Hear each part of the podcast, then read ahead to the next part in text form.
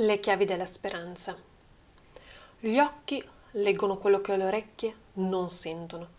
La chiave di violino spicca nitida sul foglio e le note, immaginate, si posano sui fili del ricordo. Il pentagramma si riempie di segni che risuonano nella testa di Alfredo. Per anni il rispettato direttore d'orchestra ha tenuto concerti ovunque con i piedi ben rinchiusi nelle lucide scarpe nere saldamente appoggiate al palchetto, ha proteso la sua bacchetta verso famelici musicisti affamati di note, di suoni, di poesia. Ora di tutto questo non resta nulla. Spazientito, si alza dalla vecchia scrivania di Mogano e si avvicina alla grande vetrata che si apre sul bosco circostante.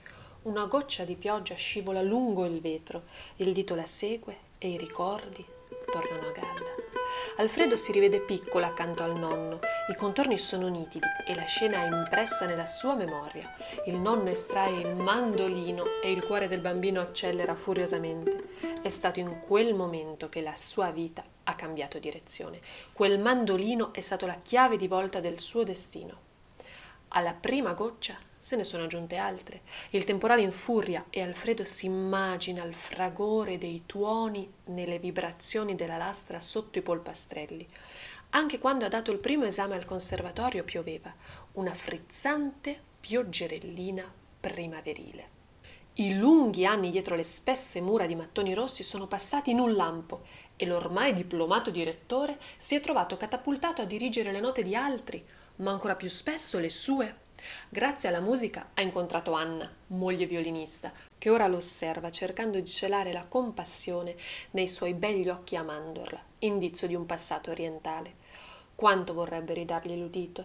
I medici hanno provato di tutto, ma solo il tempo permetterà forse una guarigione. Ha appena chiuso la porta dell'appartamento per correre a prendere Giulia all'asilo, quando sente il telefono suonare furiosamente. Le dita lunghe e nervose cercano la chiave sul fondo della borsetta di pelle. Il telefono squilla, impazzito e impaziente. Pronto, casa Morelli? Anna impallidisce. Dal ricevitore esce un borbottio urgente. Arrivo subito! All'ospedale trova il marito in coma indotto, una deflagrazione, una fuga di gas, un boato fortissimo e il crollo di parte del teatro. Sono morti in sette. Alfredo non è tra loro.